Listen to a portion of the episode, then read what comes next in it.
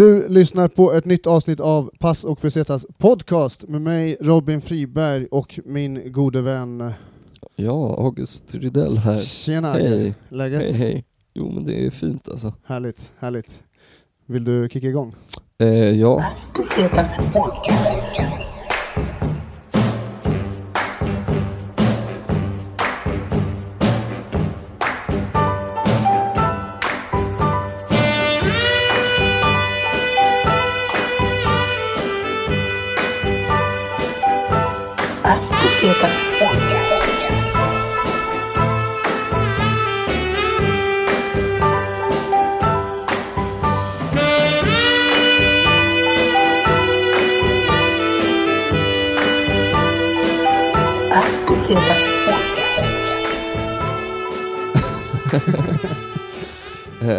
med oss har vi idag Simon Gashashebi. Nästan. Nästan. Ja men det är lugnt, det blir alltid fel. Ja, säg, säg det Eh, korrekt. Ja, jag kan inte, ja, jag heter Gashasby brukar jag Gashasby. säga, men jag fick nyligen veta att jag, man ska inte säga så. Okej. Fick jag höra av en eh, annan komiker som heter Melody Farsin. Jag säger till och med hennes namn fel säkert också. Jag, jag är halviranier i halsen men jag kan inte så bra persiska, det är därför jag inte kan uttala mitt eget efternamn. Nej men det är sjukt. Eh, Jag, jag, jag heter alltså Gershasebi enligt henne. Eh, Så det kan man säga. Men hur sa du när du var liten då? Ja, Då säger jag Garshasebi. När inte Melody fanns around liksom? Nej men jag sa Garshasebi för det är så det stavas kan Ja. man säga. Men Mm. det är väldigt svenskt sätt att säga det på. Sen sa min pappa typ att man säger inte så, man säger Gershasby. Eh, men han tror jag också förenklar det lite. Om jag då ska lyssna på Melody. då är det Gershasby. Men jag tycker det låter för, det är för mycket iraniebrytning. Jag kan inte liksom prata så här och sen bara hej jag heter Simon Gershasby. Det låter konstigt. Så jag vet inte, jag, ni får säga vad fan ni vill. Eh, Varmt välkommen till Pass och Pesetas Tack. podcast.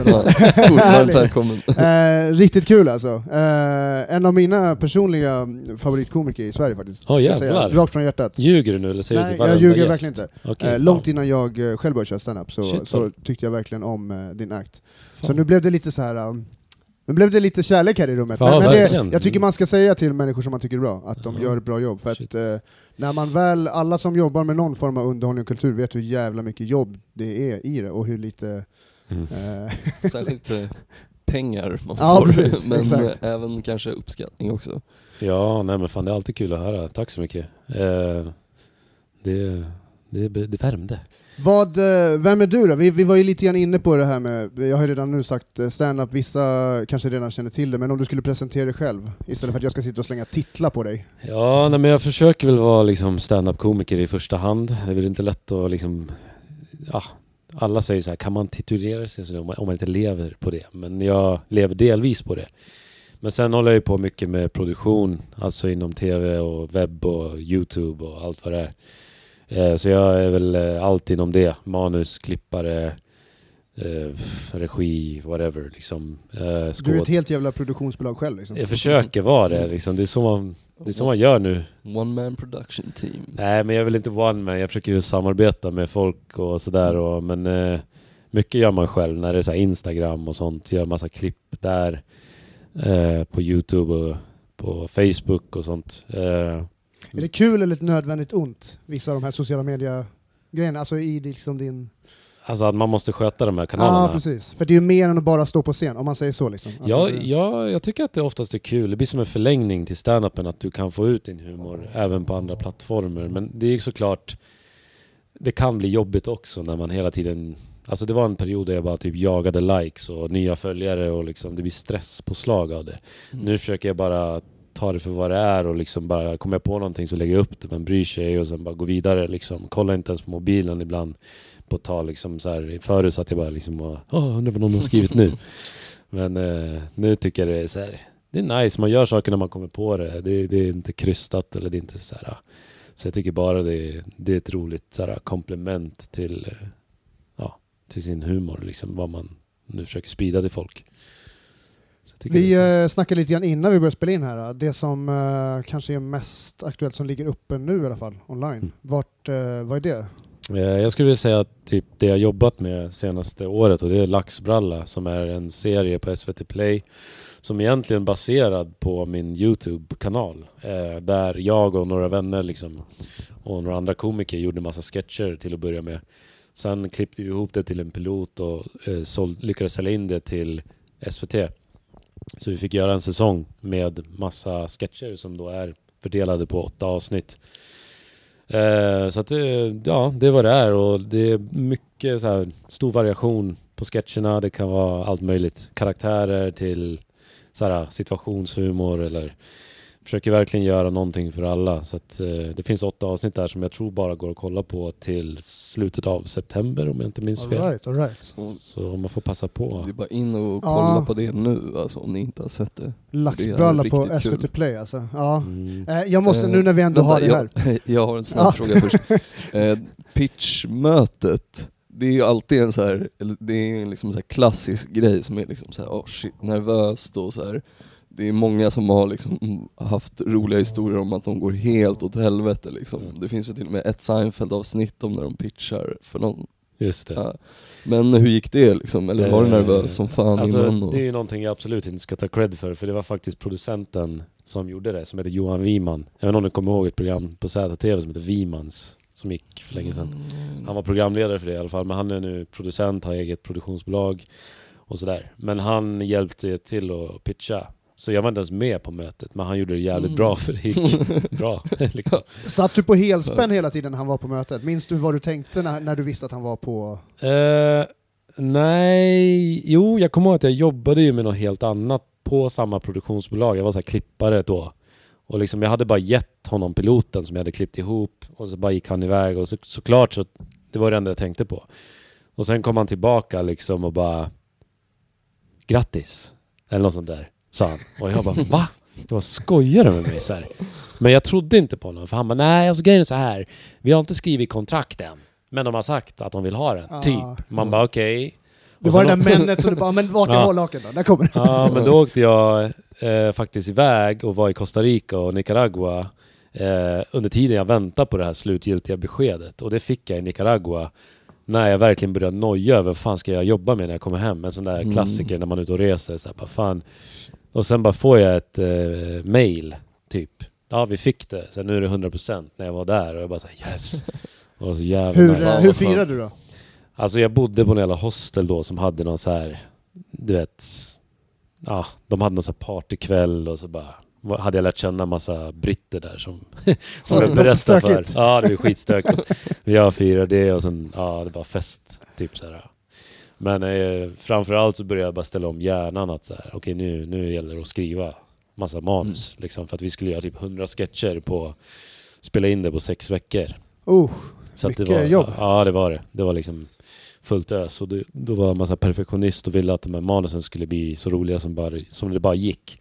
Som tur var så hade jag redan, alltså jag och min polare hade skrivit upp kanske 120 idéer som var ganska lösa i mobilen bara. Eller så här, som var så här, idéer till olika sketcher. Och så bara, när vi började jobba så var det så att vi bara tog fram ett whiteboard och bara, "Sk- vad tror ni om det här? Vad tror ni om det här? Vad tror ni om det här? Och så bara sålade vi bort de som vi inte tyckte var så roliga och behöll dem. för då ska jag inflika den här, eh, en av mina favoritsketcher som jag tyckte var så jävla klockren att göra humor av, är Mm. när ni gör en eh, lite, någon form av, ja men en sketch av svensk eh, rapvideos och liksom mycket med drönarperspektiv och Ja. Thanos Fotes agerar Ja. regissör liksom. Ja. Vad, eh, hur föddes den idén? Och liksom Fan vad vad, kul att du gillar den, för att det var en sån där som jag kämpade för att få in. För att jag älskar ju hiphop, och, men alltså svensk hiphop, let's be honest, alltså väldigt mycket drönare över förorten.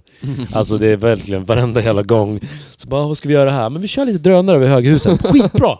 Och så bara, Ni kör det svartvitt också tror jag. Det, Ja, ja, ja, ja. Och ratatatata. ja, Om någon har sett så fattar man. Eh, nej men alltså grejen är så här att eh, jag lyssnar på väldigt mycket svensk hiphop och så här eh, efter man kollar på x antal videos så märker man, okej just den grejen att det är väldigt mycket drönare vi behöver, så bara fan det här är så här det kan inte bara vara jag som tänker på det. Men samtidigt så visste jag att det var ganska nischat. Så här, att om man gör en sån sketch så kanske bara folk som kollar på hiphop-videos fattar helt och hållet. Men de som inte kollar kanske ändå liksom kan relatera. Mm.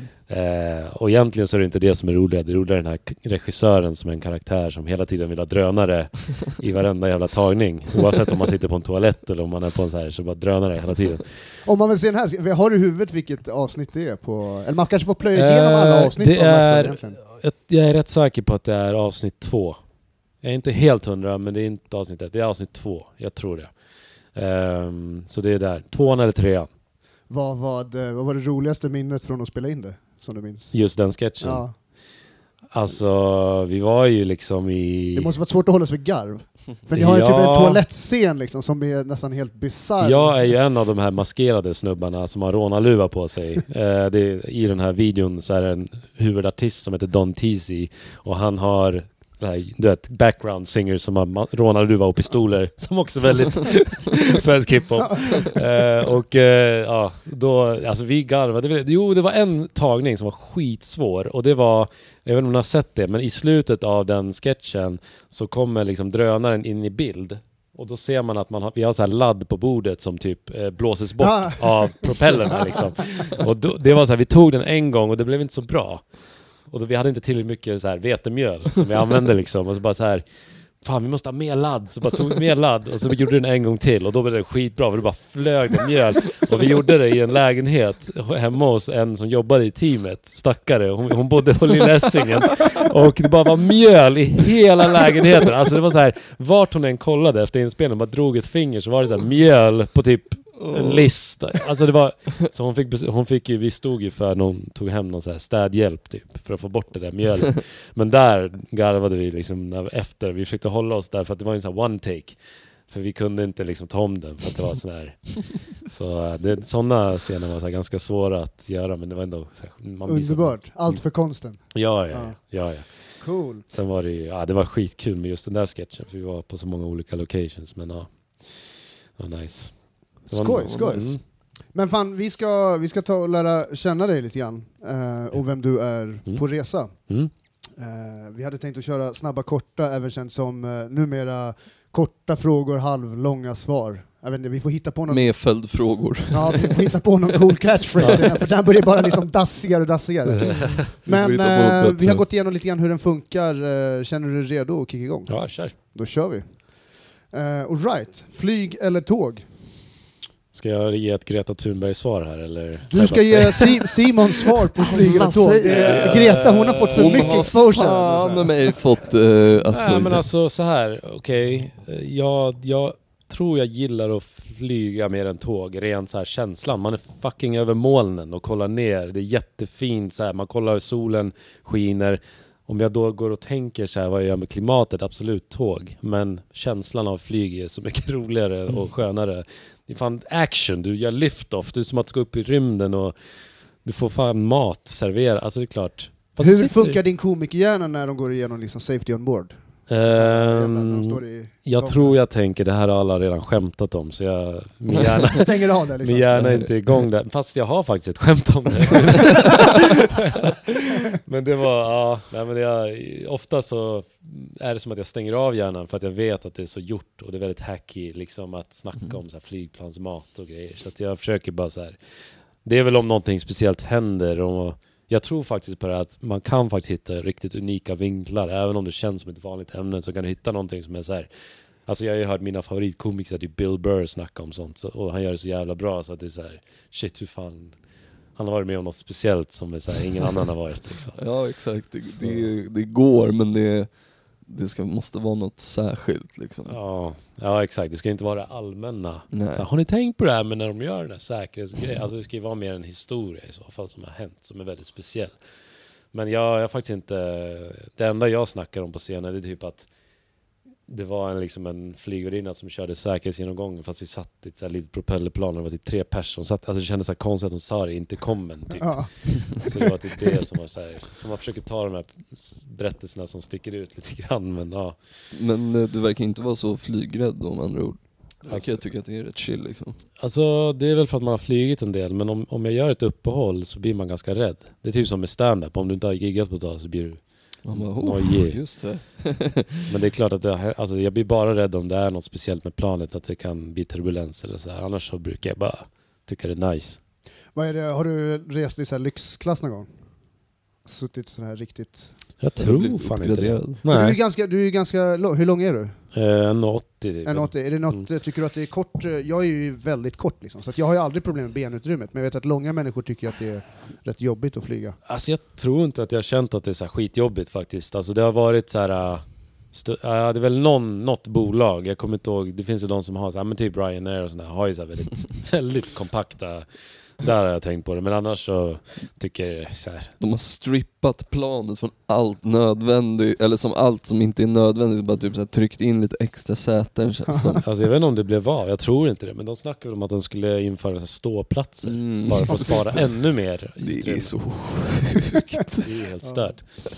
Alright, vi går vidare till frågan om boende. Hotell eller hostel? Du hintade lite om den där innan. Alltså, jag har varit en hostelmänniska. Jag tror att jag är det. Alltså när jag, när jag reser till så här ställen där man bara vill resa runt och backpacka, då är det ju najsare med hostel. Jag, och när jag åkte där, som jag sa, till Costa Rica, Nicaragua, då reste jag helt själv. Och då var ju hostel det bästa alternativet för att träffa folk. Mm. Så det är lite så här beroende på resa.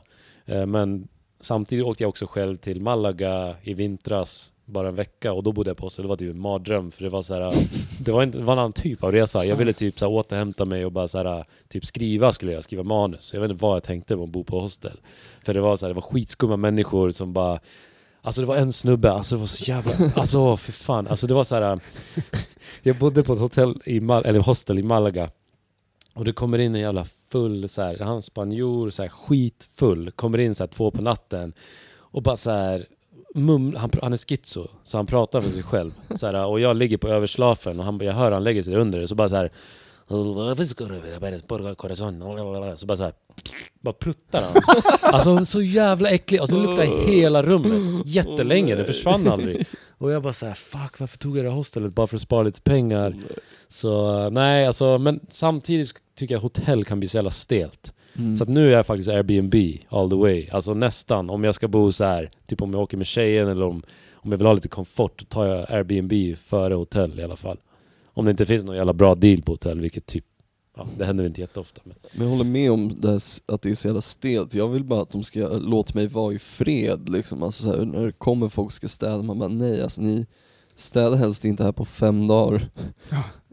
I hotell. jag vill bekänna, ja eller Ja. alltså så här, om de skickar upp en städerska eller så här, folk pratar med en och är fett trevliga. Men, Skönare Ja. att ha en egen lägenhet och så man kan bara glida in och ut som man vill. Då känner man sig mer som hemma i landet på något sätt. Även om du bara är där i några veckor så känns det som att du, du kan ju köpa mat och liksom laga mat. Och, ja, du får oftast eh, hjälp av den här Airbnb-människan på ett helt annat sätt. Liksom. Hotellet kan ju också hjälpa dig med, men ofta, jag träffar så många som har Airbnb som äl- älskar att snacka med dig. Och ofta så bor de, när jag var i Sydafrika så bodde vi på, ofta på där de har liksom ett till hus som de hyr ut och så bor de också där i sitt Mm. hus. Och då kunde vi sitta på deras veranda och bara snacka skit, ta en öl och liksom de förklarar allt om hur landet funkar och det Fan vad trevligt. Där är Mm. ändå liksom kanske, eh, om man, om man trivs av att träffa liksom, eh, riktigt folk, eller man säger, Ja. eh, så är det där en ganska bra del att få inblick i kanske vardagslivet, hur Ja. människor lever liksom. verkligen, Har du fått någon dålig Airbnb-review? alltså som gäst. Ja.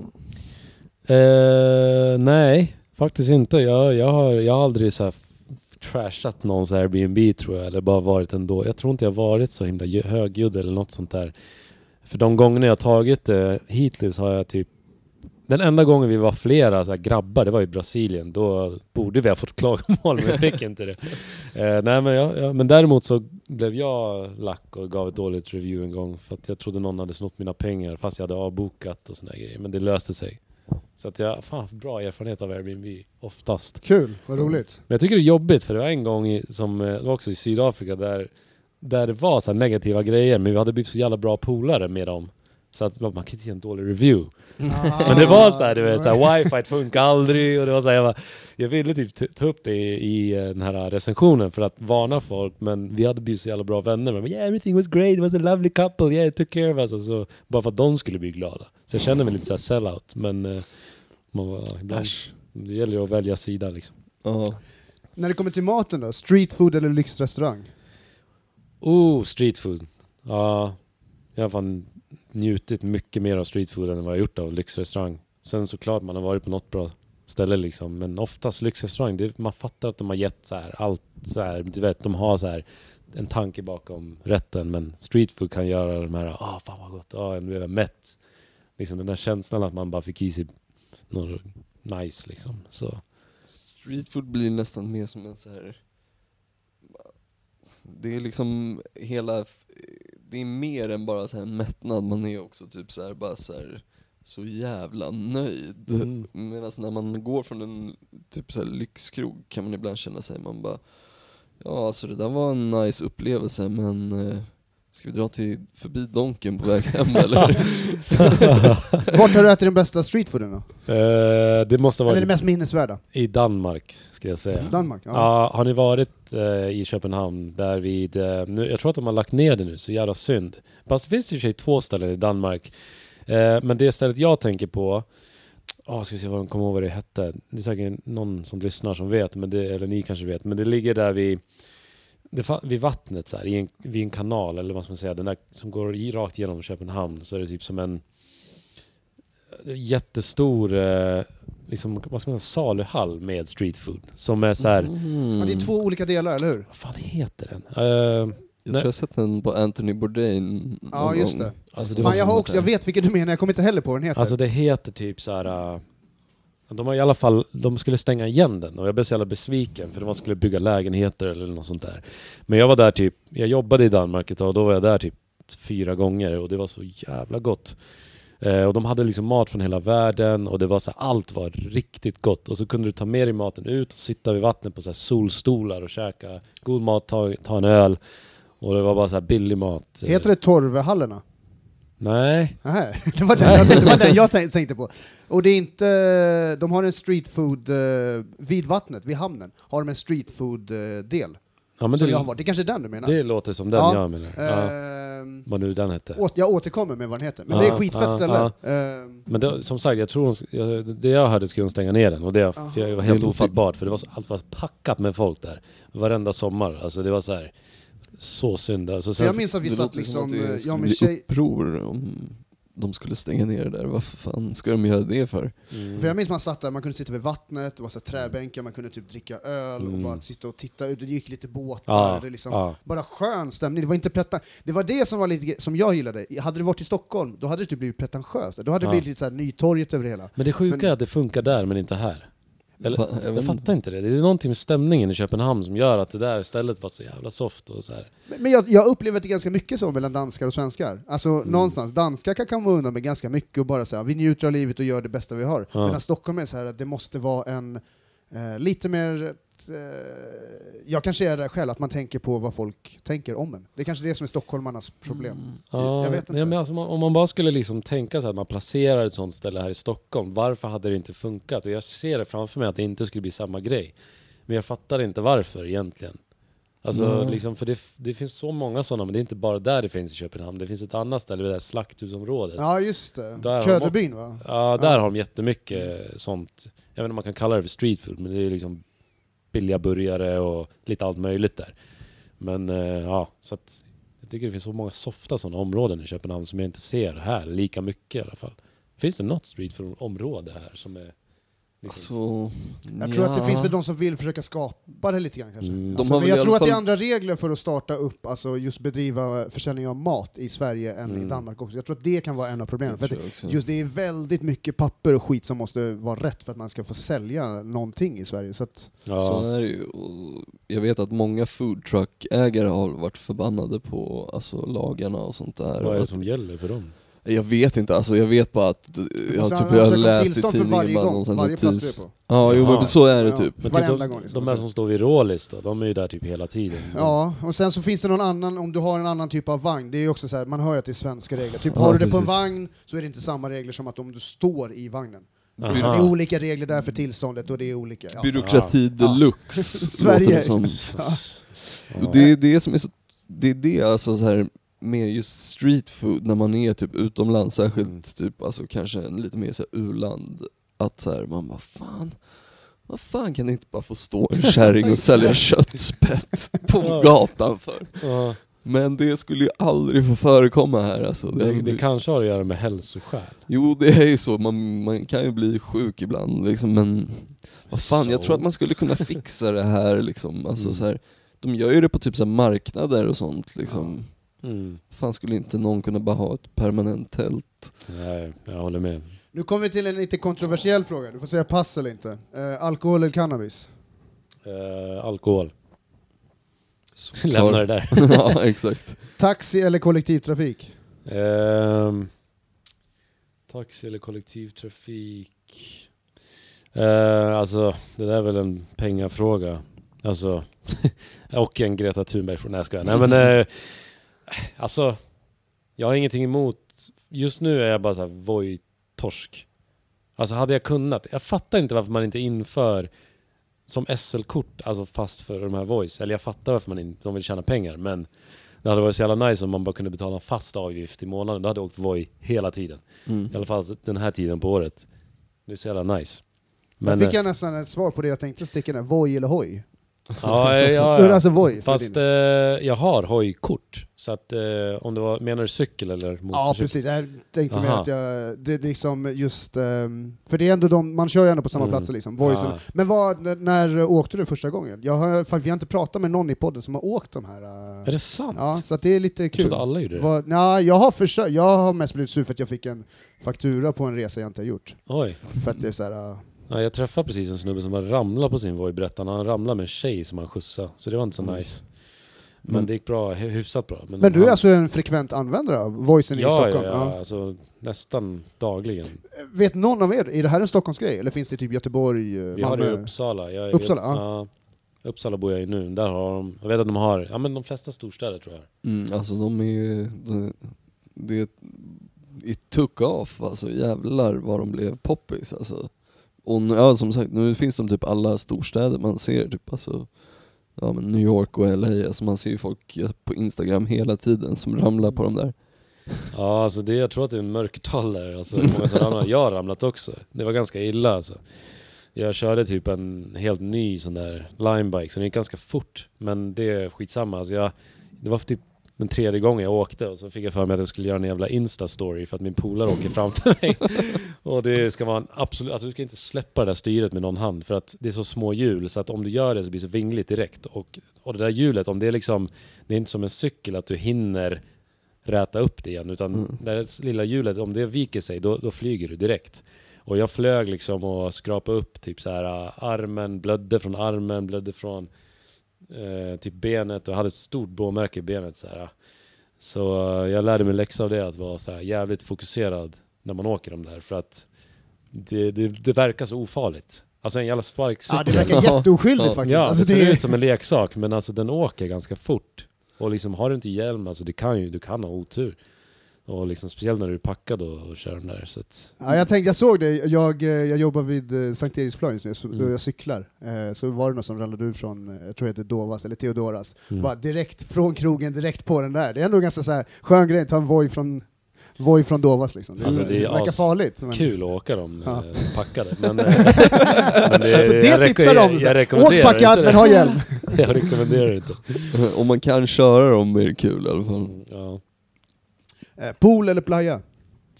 playa. Ja, definitivt. Vad, vad, liksom, hur ser den ultimata playa-situationen ut då? Eh, jag skulle vilja säga, alltså en, en strand där inte så mycket folk, alltså som inte är så här jätteturistig och där de tar betalt för varenda kvadratmeter. men ändå så här, uh, den ska vara vit sand, alltså sanden, hur den ser ut är ganska viktigt, att det är liksom sån här skön sand och Har du varit på den här äh, stranden? någon gång? ja, Eller är den bara i huvudet fortfarande? jag har varit på dem. Det finns en del liksom. Jag har varit Bali, såna här sjuka stränder, Brasilien och ja, vilka är de bästa man har varit på? Har du någon topp? Alltså mitt favoritställe liksom. Ja eller någon som bara wow alltså den här, alltså när man har besökt ett par så blir det lite så här, ja, jag har sett nice stränder men Ja. ibland kan man se någon som man bara wow, alltså det här är sjukt. Det, det som är jobbigt när man har sett, sett de här som är wow, det är att det blir så jävla bortskämt. När du kommer till en strand som inte är top notch, då är det såhär, äh, vad fan är det här? Har Så här, sett bättre. Ja men det är så jävla sjukt. Mm. Men, eh, ett minne jag har, det var ju sig på, på natten, då var vi i Bali och eh, jag hade en polare som bodde där som eh, tog oss till en strand så här på natten och vi var ett gäng, vi var typ åtta pers och så var vi, alltså det var det sjukaste jag sett. Det var som en så här Avatar-film. Det finns ju så här självlysande alger. Ah. Eh, så på natten så bara, de där spolas upp så här och så bara lyser det små prickar i vattnet. Alltså det, är- det ser ut som eldflugor i vattnet. Fan vad coolt. Och det, är bara, det kändes som att du var med, alltså du var i Avatar. Alltså det var, jag visste inte som att det fanns. Jag visste att det fanns eldflugor men inte så här i vattnet. Jag hade väl sett det säkert någon så här. Overklig upplevelse ändå. Men Ja. Alltså surrealistisk. ni hoppade inte i och badade? Jo jo. Ja, ja, det är ju det när man bara så här drar i vattnet och det bara Mm. blub, blub, blub. Alltså det är som, nej, det är så jävla sjukt alltså. Alltså det, är, det är stört. Man bara liksom går och tänker så här, liksom, Det är sådana lägen man tänker så här. Hur kan jag gå miste om att, alltså hur kan man inte vilja resa hela tiden? Ja. Hur kan man inte vilja uppleva sådana här grejer liksom? Ja, jag tänkte på det när, faktiskt på vägen hit, för jag visste att jag skulle här på börja tänka så här på resa och grejer. Bara så här, liksom, eller jag, jag tänkte på en grej, just när man säger så här, ni vet när man säger så här, det här är livet. Det säger man oftast när man är på en strand. Eller när man är på någon så här, hörni, fan det här är livet. Så du vet vad livet är. Ja. Eller vad, vad som gör livet Ja. bra. Men du väljer ändå att jobba med en jävla, sitta framför en skärm eller det är så konstigt att man liksom vet så här vad man mår riktigt, riktigt bra av och så bara Mm. liksom, man gör det, fast det, kostar väl antar jag, men man kan också, man kan fan göra det hela tiden om man vill. Jag undrar också, de Absolut. människorna som kanske bor på de här platserna, ifall de också upplever att det här är livet. De kanske skulle få vilja sitta framför en skärm och bara ah, det här Ja. är livet. Sitta och klicka och bara... Men jag tror inte, alltså för man ser ju ändå på dem på något sätt att så här, jo men för dem är det everyday life liksom. För de brukar, ibland ser man någon trött snubbe bara sitta typ vid en dator och bara Ja, tja, ja, vad vill ni ha? Okej, ja, jag fixar det snart typ. En trött receptionist. Ska Ja, sätta på dagens reggae-lista här först på den här beachbaren. Det kan ju vara att man, eftersom man jobbar så mycket här och sen reser så kanske man uppskattar det mer. Ja. Alltså, Ja, det jo, kan ju det vara kan så. ju vara så. Eller det är nog så, tror jag. Men, eh, nej det... Men har ni, har någon av er varit i Filippinerna? Nej. Nej. För jag har kollat in deras stränder och deras öar, alltså de verkar helt magiska. Så jag funderar på att styra någon resa där, dit i vinter. Det är nog en jävligt vacker plats. Vi hade en tidigare gäst, eh, Gatuslang, eh, del två. Han hade varit på Filippinerna. Mhm, Så det Ja. kan man lyssna på om man vill ha. För att han var ju också Cor- gjorde så att han, Corregidor Island. Så heter det ja. Okej. Det var en gammal ö alltså där eh, USA hade haft sin bas jag, under andra världskriget. Ah, om jag mm. minns rätt. Så det var massa, det är massa historia kvar som man kan se. Coolt. Ah, kanoner och dylikt. Ja, men jag har hört mycket bra om Filippinerna. Alltså. Att de är skittrevliga och liksom att maten ska vara bra, tror jag. Mm. Och sen att, ja men framförallt att det är så himla fint. Så jag vet inte, det ska jag kolla upp. Kan, kan ett möjligt nästa resmål liksom. Mm. Ja, men fan, jag är jävligt sugen på det. Det tar ju lite så här, det kändes lite krångligt att åka dit. Det går inte så mycket så direktflyg vad jag förstått. Man måste typ mellanlanda i så här Kina och sen åka dit eller något sånt där. Det men, kan ju vara positivt, för då Mm. kanske det inte är så mycket av den här enkla turismen, de som inte bryr sig så jättemycket om vart man Mm. åker. Kanske man Mm. slipper dem ifall det är Ja. krångligt. Så att, Mycket möjligt faktiskt. Ja. Men Ehm. brukar du försöka så här, f- eh, att resa bort en längre tid, typ under vinterhalvåret? Ja, jag är precis samma. ja, alltså jag försöker. Jag alltid göra det liksom. Mm. Den här vintern blev inte så mycket långa resor. Jag åkte en vecka till Spanien och två veckor till Sydafrika. Men det var... Ja, det var vart i ändå... Spanien var det? Eh, Malaga där. Ja. Eh, Ja, det var- Och jag reste själv. Och sen var jag lite utanför Malaga mot eh, Nerja. Och sen bodde jag i en by norr om Nerja som heter Frigiliana. För att jag behövde lite lugn i livet och så här, ville vara själv och jag bodde uppe i bergen. Där tog jag också en Airbnb uppe i bergen. I en skitmysig by. Bara så här, det enda man såg från balkongen var så här berg. Och så här, alltså, och så var det så här vandringsleder där som man kunde gå och så här. Och, V- assoft. vad har det gett dig att, att resa ensam? Liksom? Alltså, Alltså- vad, har, vad, har liksom, vad ger det dig att resa ensam? Alltså jag tycker det... Jag trodde jag skulle tycka att det var mycket mer ensamt än vad det är. Eller i och för sig, så här. Eh, I så här äventyrsresor, typ som när jag åkte till Costa Rica, Nicaragua, då, då var jag inte ensam en enda sekund.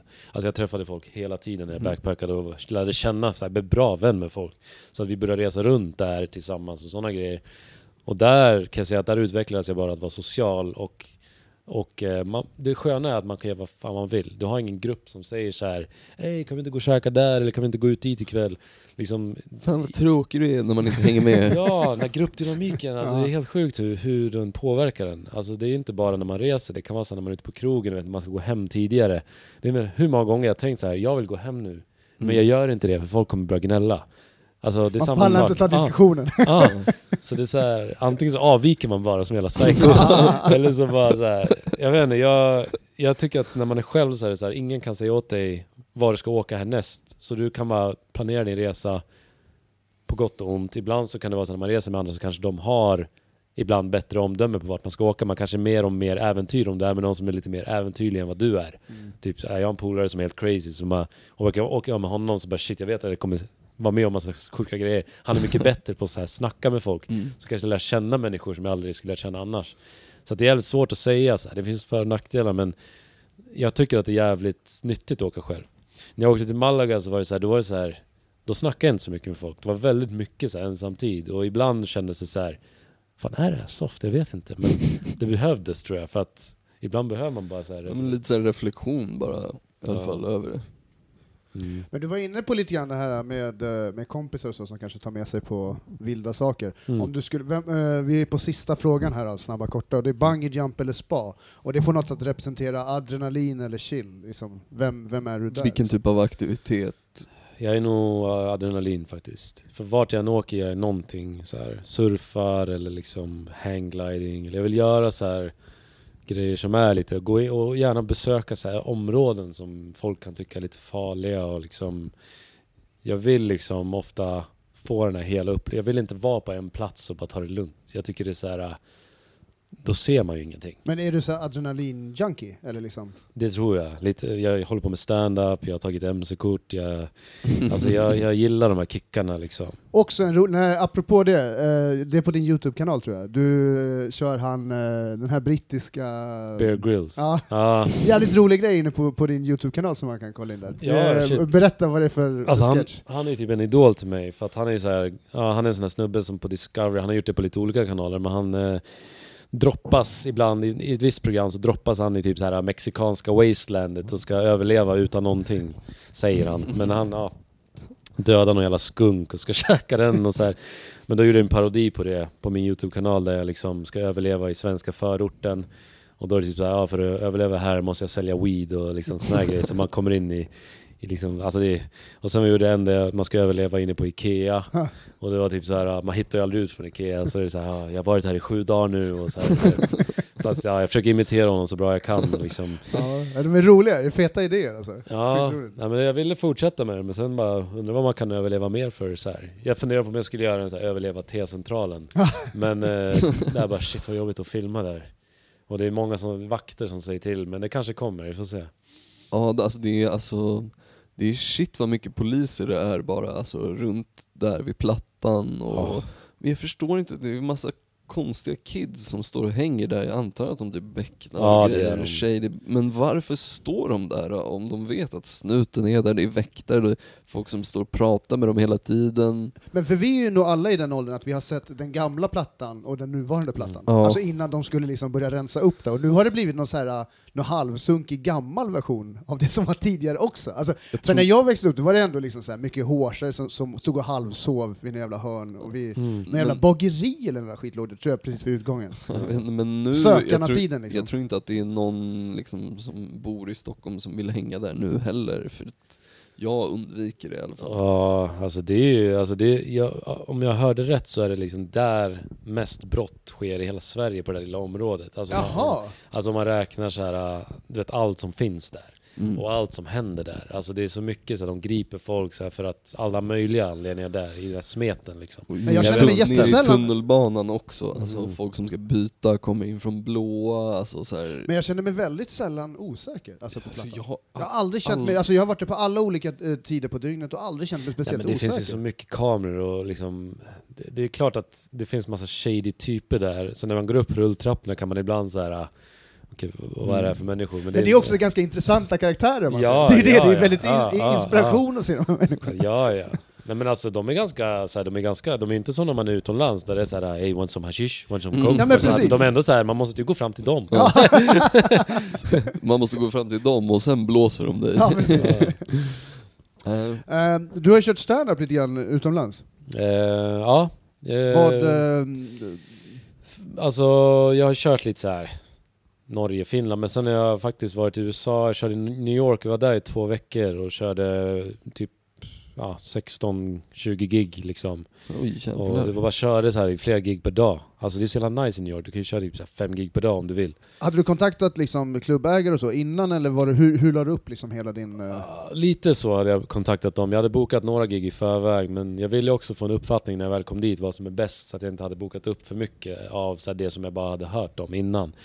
Men eh, nej, jag bokade upp eh, några stycken sådana open mic, vilket Alltså det är ju inte som här, alltså typ att köra på Big Ben eller någon sån här gratisklubb här är ju lyx jämfört med där. För de klubbarna där som är open mic, dels så var jag tvungen att betala på de flesta av dem, typ 5 dollar, eh, för att få köra typ 5 minuter. Och då kör du typ oftast bara för andra komiker, så det blir mer som en workshop. Det var ändå häftigt, för man fick köra där och man var liksom i New York och man snackade med andra komiker, så det var som en dröm. Men det var ju så här kämpigt, kommer jag ihåg. Att, Vilken var den roligaste klubben att köra på då? Eller minns du? Alltså en av de bästa var väl Laughing Buddha, hette den. den låg, alltså det var en av de bästa open micsen. Det var bara nice, jag körde där kanske åtta gig eller något sånt där. Men resten var sådär alltså. Jag, men sen snackade jag med en annan komiker, Atto Karlsson, han hade hittat bättre ställen sa han, som inte ens kostar pengar, som hade riktig publik. Men han, jag vet inte, han lyckades väl snacka ihop sig bättre kontakter, för jag trodde det var typ omöjligt som okänd att komma in på de där. Så jag ska försöka igen tänkte jag. Vill du Eh, tillbaka till New York då, eller vill du till en annan? Kanske LA först för att bara jämföra de två liksom. Men det som är nice med New York det är att du inte behöver ha någon bil. Liksom, du kan ju bara Mm. hitta någon boende och så kan du åka tunnelbana överallt eller liksom bara gå runt. Och så. Alla de här klubbarna ligger ju ganska nära varandra. Så att eh, det är på så sätt är det en ganska stand-up-vänlig stad om du gillar att köra mycket liksom. Jag tror LA kan vara svårare att, att få lika mycket gig. Jag, jag vet inte, jag bara spekulerar men jag skulle vilja åka till LA för det känns som det riktiga stand-up-meckat på något sätt. Eller jag vet inte vad man ska kalla stand-up-mecka, men där är det mer så här. Jag skulle vilja gå på alla de här, uh, com, eller Laugh Factory och alla de här i LA också. Comedy store och... Comedy Store och... Ja, jag skulle verkligen vilja säga, Laugh Factory skulle jag bara Mm. liksom få, få uppleva känslan. För att Mm. jag, jag, det känns som att det är, eller mycket av det jag har sett som ligger online är, tycker jag är skitkul. Eh, jag tror jag, jag upptäckte eh, en av mina favoritkomiker, Tiffany Haddish, upptäckte jag från något klipp som var från, från Laugh Factory. Okej. Eh, Men jag tror det blir lättare i New York att köra eh, så många gig eftersom allt det som du sa är så koncentrerat. Typ Manhattan, kanske Mm. Brooklyn och Queens då, jag vet inte.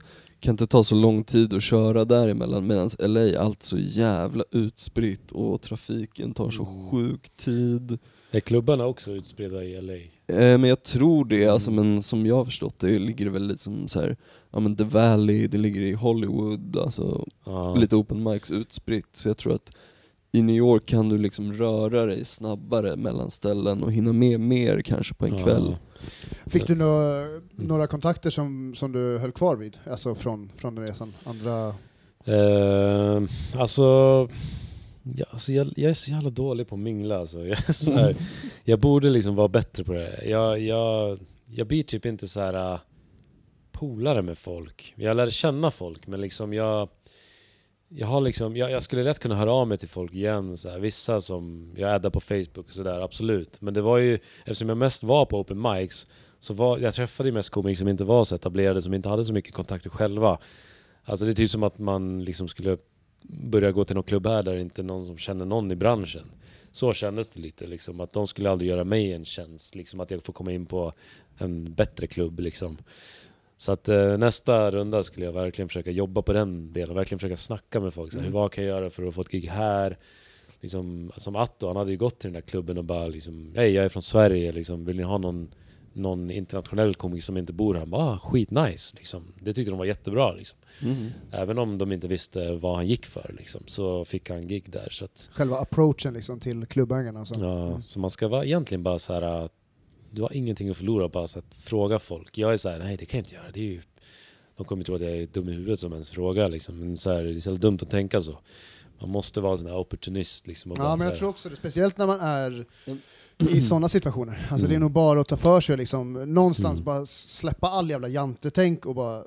mörsa. För att någonstans erfarenheten kommer ändå berika, ja, berika ens, eh, åtminstone ens act. Sen är det en upplevelse som, för, som Mm. liksom berikar livet. Ja, ja, och särskilt att eh, när man är utomlands, det var det som fick mig att köra stand-up i Australien. Jag bara, nej fuck it, om jag bombar sönder, jag kommer ändå dra härifrån snart. Jag kommer inte träffa de här jävlarna igen. Kör- Körde du i Sydney eller? Ja, Hur var det? eh, det var nice alltså. Det var, alltså så här, ja jag bombade ju stenhårt, men vissa var ändå schyssta efter, typ MC'n han bara, vad fan, det där var kul, även fast du suger liksom. Men eh, nej, fan, jag gillade det alltså. Det finns open mics och mycket komiker som kör och Och var det att du körde mest för komiker eller var det vanlig publik? Liksom? Ah, det var ändå ganska mycket publik, men alla hade blivit ganska packade då, det var liksom mot slutet av kvällen. Det var, en, det var open micen, man skrev upp sig så drog de lappar och la i en hatt, så drog de ordningen liksom, lite som ni gjorde där på eh, Stinger på Trädgården. Eh, som man kunde hamna liksom skittidigt eller Mm. vid 12.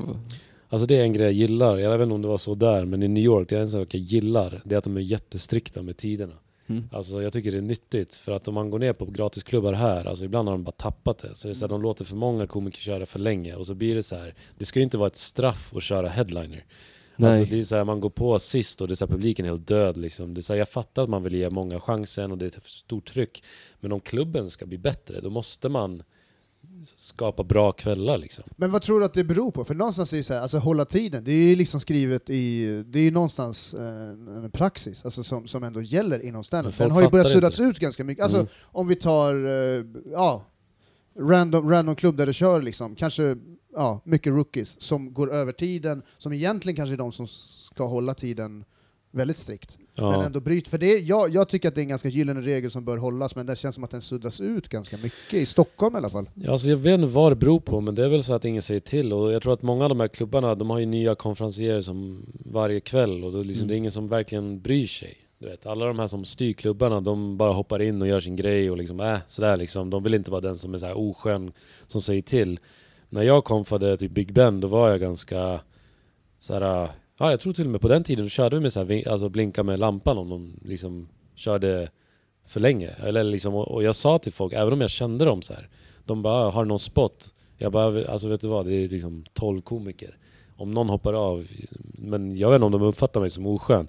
Men jag gjorde det bara för klubbens bästa, för att jag vill att klubben ska få ett bra rykte, att, att folk inte är trötta när de går därifrån eller när sista komikern går på. Jag tror att det är helt rätt, för någonstans är det så här, ska man, ska man höja en standard, Mm. ska man ha en hög standard i vilken, vilken eh, kulturell utövning, alltså någon underhållsform överhuvudtaget, så måste det finnas en högre standard. Mm. Och det måste finnas regler, det ska liksom inte vara för enkelt. Och det är ju lite grann så här, det är ju bara så som saker och ting kan bli bättre, att det finns en Mm. professionell nivå. Men också typ det med att många rookies kör över, alltså så här, det kan jag ändå så här, tycka är lite mer okej än när någon etablerad gör det för att så här, okej när man börjar, man har så jävla mycket annat att tänka på och sen Mm. bara så här, man har ingen tidsuppfattning heller för att man är så jävla nervös och Det kan ju vara en sak om du inte vet hur länge du står där. Som Mm. du säger, en etablerad, och oftast de etablerade, de går över tiden ganska mycket. Ja, och de Alltså- gör det för att de tycker att de förtjänar det på något sätt. Ja. Ofta känner man lite... Ja, nej men det kan jag tycka är lite fult. Alltså Mm. alla har ju liksom samma... Sen så här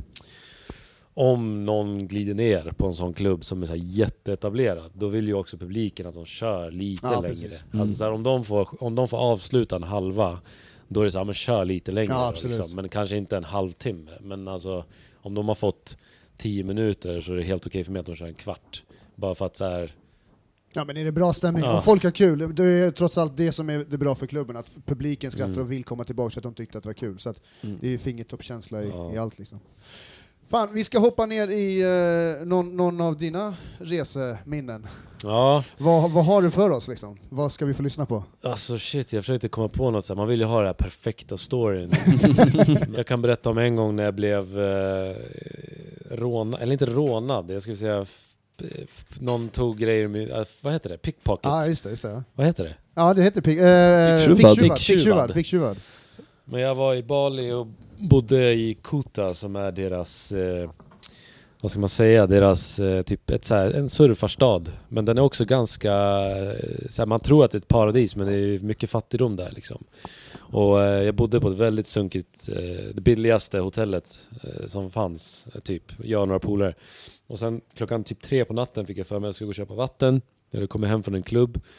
Och så går jag själv så här. och jag vet inte varför jag gick så här med massa grejer på mig. Jag hade kamera och mobil och... Låg kanske kvar från utekvällen? Ja, men det var så dumt. För jag, jag tänkte att det här är ett helt ofarligt område.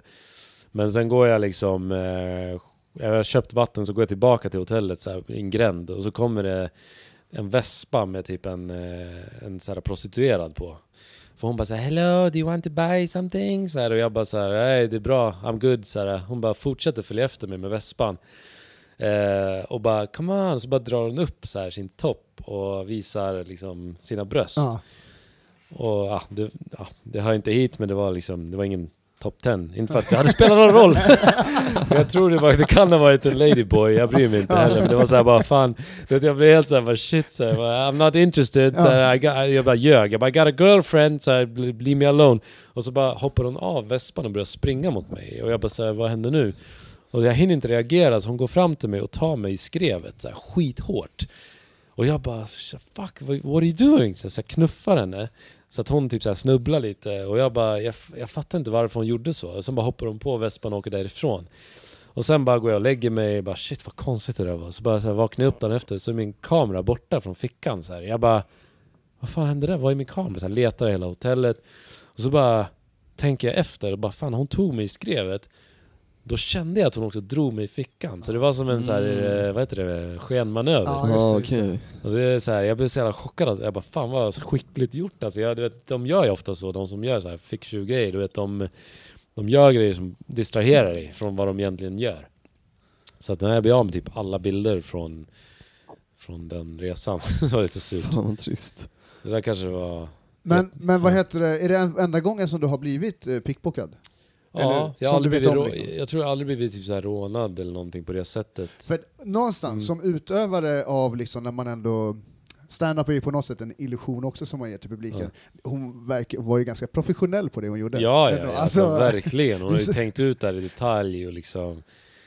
För att just en sån, en sån skenmanöver är ju ganska så här. man tappar ju, Mm, man ja. tappar ju all fokus i och med att man blir så det är ganska lätt sätt att avväpna någon på. Mm. Alltså verkligen Mm. bara... Ja, ja. Nej men jag skrev ett metoo-lägg där efter det så att, nej, jag skojar.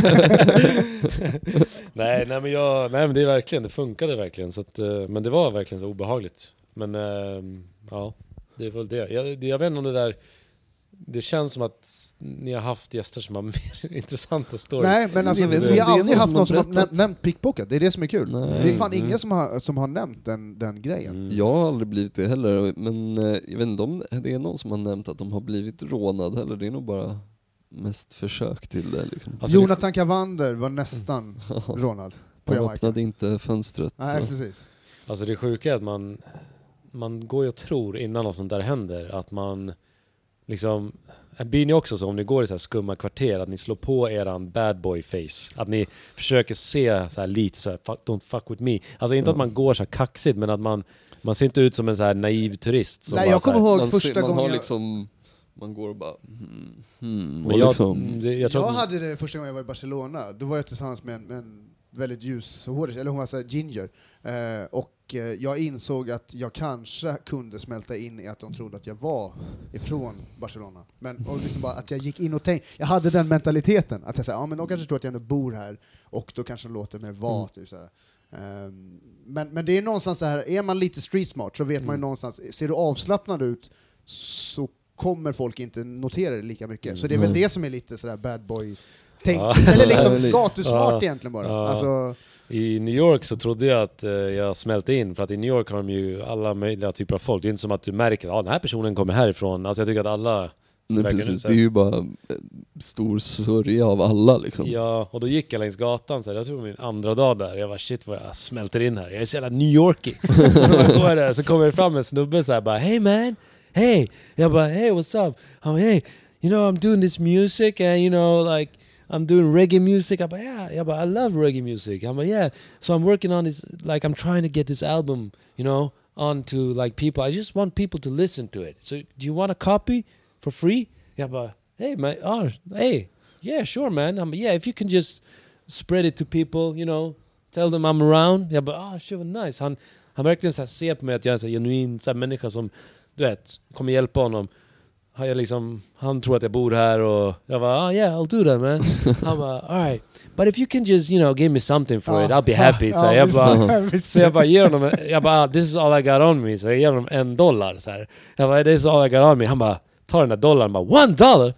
One dollar? Hey get the fuck out of here man! Bara slänger han den på mig och bara typ spottar på, så här, på marken så här. Jag bara what the fuck? Du vet, så här, jag har gått från att tro att jag så här, var skitskön till att han bara hatar mig. Jag bara okej, jag ser verkligen ut som en turist här. Jag såg sådana i LA också, där vid Hollywood Boulevard som gjorde det där med, med CD-skivor också, så jag tror att det är någon grej säkert, men sjukt ändå att de är så tränade att de bara okej, på Hollywood Boulevard förstår man ändå liksom Mycket i mycket turister. också. Det är mycket, mycket grabbar som jag Mm. har varit med som de liksom, eh, min tjej vet jag flera gånger, hon bara 'jag köpte två exemplar' Jag bara 'vad fan ska jag med den här till?' Spela på era fester. Ja men jag, ja, precis, jag vill säga bara, ja. men, men eh, fan, alla gör ju det man ska liksom för att komma fram Alltså, i det- alltså, man ja. Jag respekterar ändå hassen som folk gör alltså. Mm. Det är, Men det finns verkligen hasslare också som, som verkligen, alltså de är experter på att sälja in vad de nu försöker sälja Ja. på dig alltså, som turist. Alltså det, är- de har det som sitt yrke, alltså, de är så jävla skickliga på det. Alltså, alltså, så här, vad är värsta platsen då som du känner att du liksom blivit så utsatt för, alltså så här, folk som vill pracka på dig grejer? Alltså stränder är ju va- väldigt vanligt där, men, men Ja, vart, blir du som, vart har du blivit som mest irriterad? ehm, som mest irriterad... Alltså shit, jag vet inte faktiskt. Jag kommer inte på någon riktigt sån grej. Hur, hur, Jag ställer om frågan. Eh, Vad, vad gör dig mest lack när du är och reser? Alltså, så här, vad är det som får dig att bara säga fan alltså. För det är, du verkar, låter ju ändå som en jävligt chill person. ja, Liksom. du känns ju kontrollerad alltså, Ja. lugn, kontrollerad Ah, med dina nice. känslor Du känner- och liksom så här, äh, Alltså jag vet fan inte. Jag brukar inte bli så himla lack faktiskt. Jag tror liksom att man kan undvika det mesta faktiskt. Alltså, Men när man ska ha flyget då? Alltså när folk är liksom, du, du är i en situation, vissa står kvar, vissa ska bara 'jag kommer komma ut först för jag är så smidig' Vem är du där då? aha, ja, alltså jag är den som sitter kvar. Jag bara, så, ja, går jag av liksom sådär. Liksom, jag väntar nästan tills det är helt tomt Ja. och sen går jag av. Jag, liksom, jag orkar inte stressa, aldrig. Liksom sådär. Men det jag tycker att man måste kunna ha tålamod med saker och ting om man ska gilla att resa, speciellt så här och vara en sån här backpacker. För att mycket kommer vara så här. alright nu sitter jag i en jättekonstig taxi, nu liksom. Man kan inte vara så här, alltså vilken dålig service. Alltså det går liksom inte. Man måste vara så här. Då kommer man inte ha trevligt på hela Nej, resan. Man förstör sin semester liksom. Man kan ha den inställningen att så här. Alltså typ så här en gång var det, det var en grej som så här. Där jag verkligen försökt att så här, det här det här, det här ska inte låta förstöra min semester. Jag skulle åka med min tjej, för jag var typ, det var typ tio år sedan. Jag skulle åka till Mallis på så här charter. Mm. Aldrig att jag bokar charter igen. Det var typ den enda gången jag gjorde det för att det var så billigt och vi fick hotell och resa och allting. Jag och min tjej ska åka, så här första gången vi reser ihop så bara så här, det här ska bli romantiskt.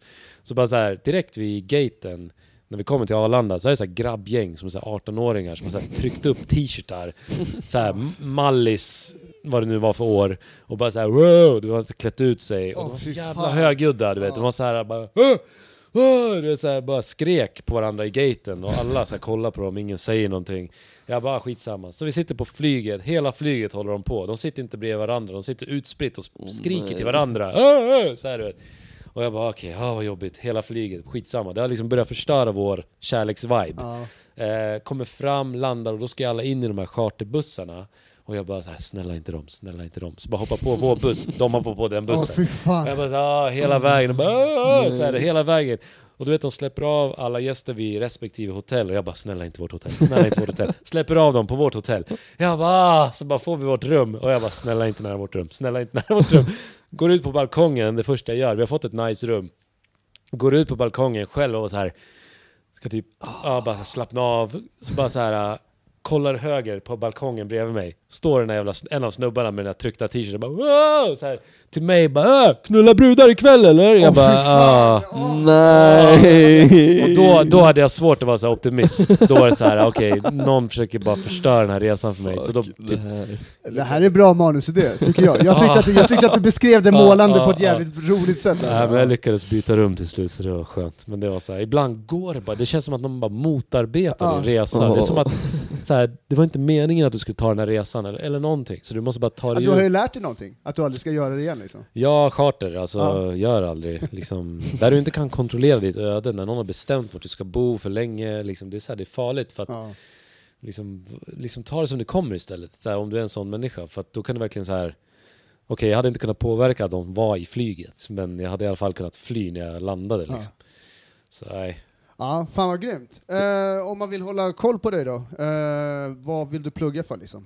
Vi har Eh. nämnt lite grann, vi har nämnt eh, Instagramen och Youtube-kanalen. Eh, vad ska man söka efter om man Alltså, vill hitta dig? Grejen är så här, jag, mitt namn är så jävla komplicerat, men det är det jag har just nu. Det är både på Youtube, Insta och Facebook. Min gilla-sida på Facebook är mitt namn, som är Simon Gershasby. Eh, jag tror man hittar mig ganska snabbt om man bara skriver så här, Simon G-A-R. Så kommer det upp Gershasby. Eh, så gärna följa mig på alla de här eh, plattformarna, blir jag skitglad. Och eh, när det kommer till stand-up så brukar jag pusha för liksom mm, giggen där som är i alla fall lite större. Eh, jag har lite grejer på gång nu. Jag kommer försöka göra mer sketcher på Youtube och jag kommer troligen försöka sätta ihop en soloshow.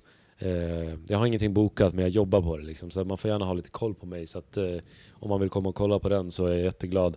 Eh, så att, eh, ja, helt enkelt. Det är väl det enda man kan pusha för. Bara följ mig så Mm. Ja. uppdat- uppdatera liksom. Exakt, så får ni vidare info. Mm. Ska du till Lund Comedy Festival? Inte i år. Jag har liksom ingen... Jag borde ha satt ihop någonting där känner jag, men eh, jag hade så mycket att göra så att jag inte hunnit jobba på någon show sådär. Men jag... mm, Kanske till nästa år. Ska ni dit?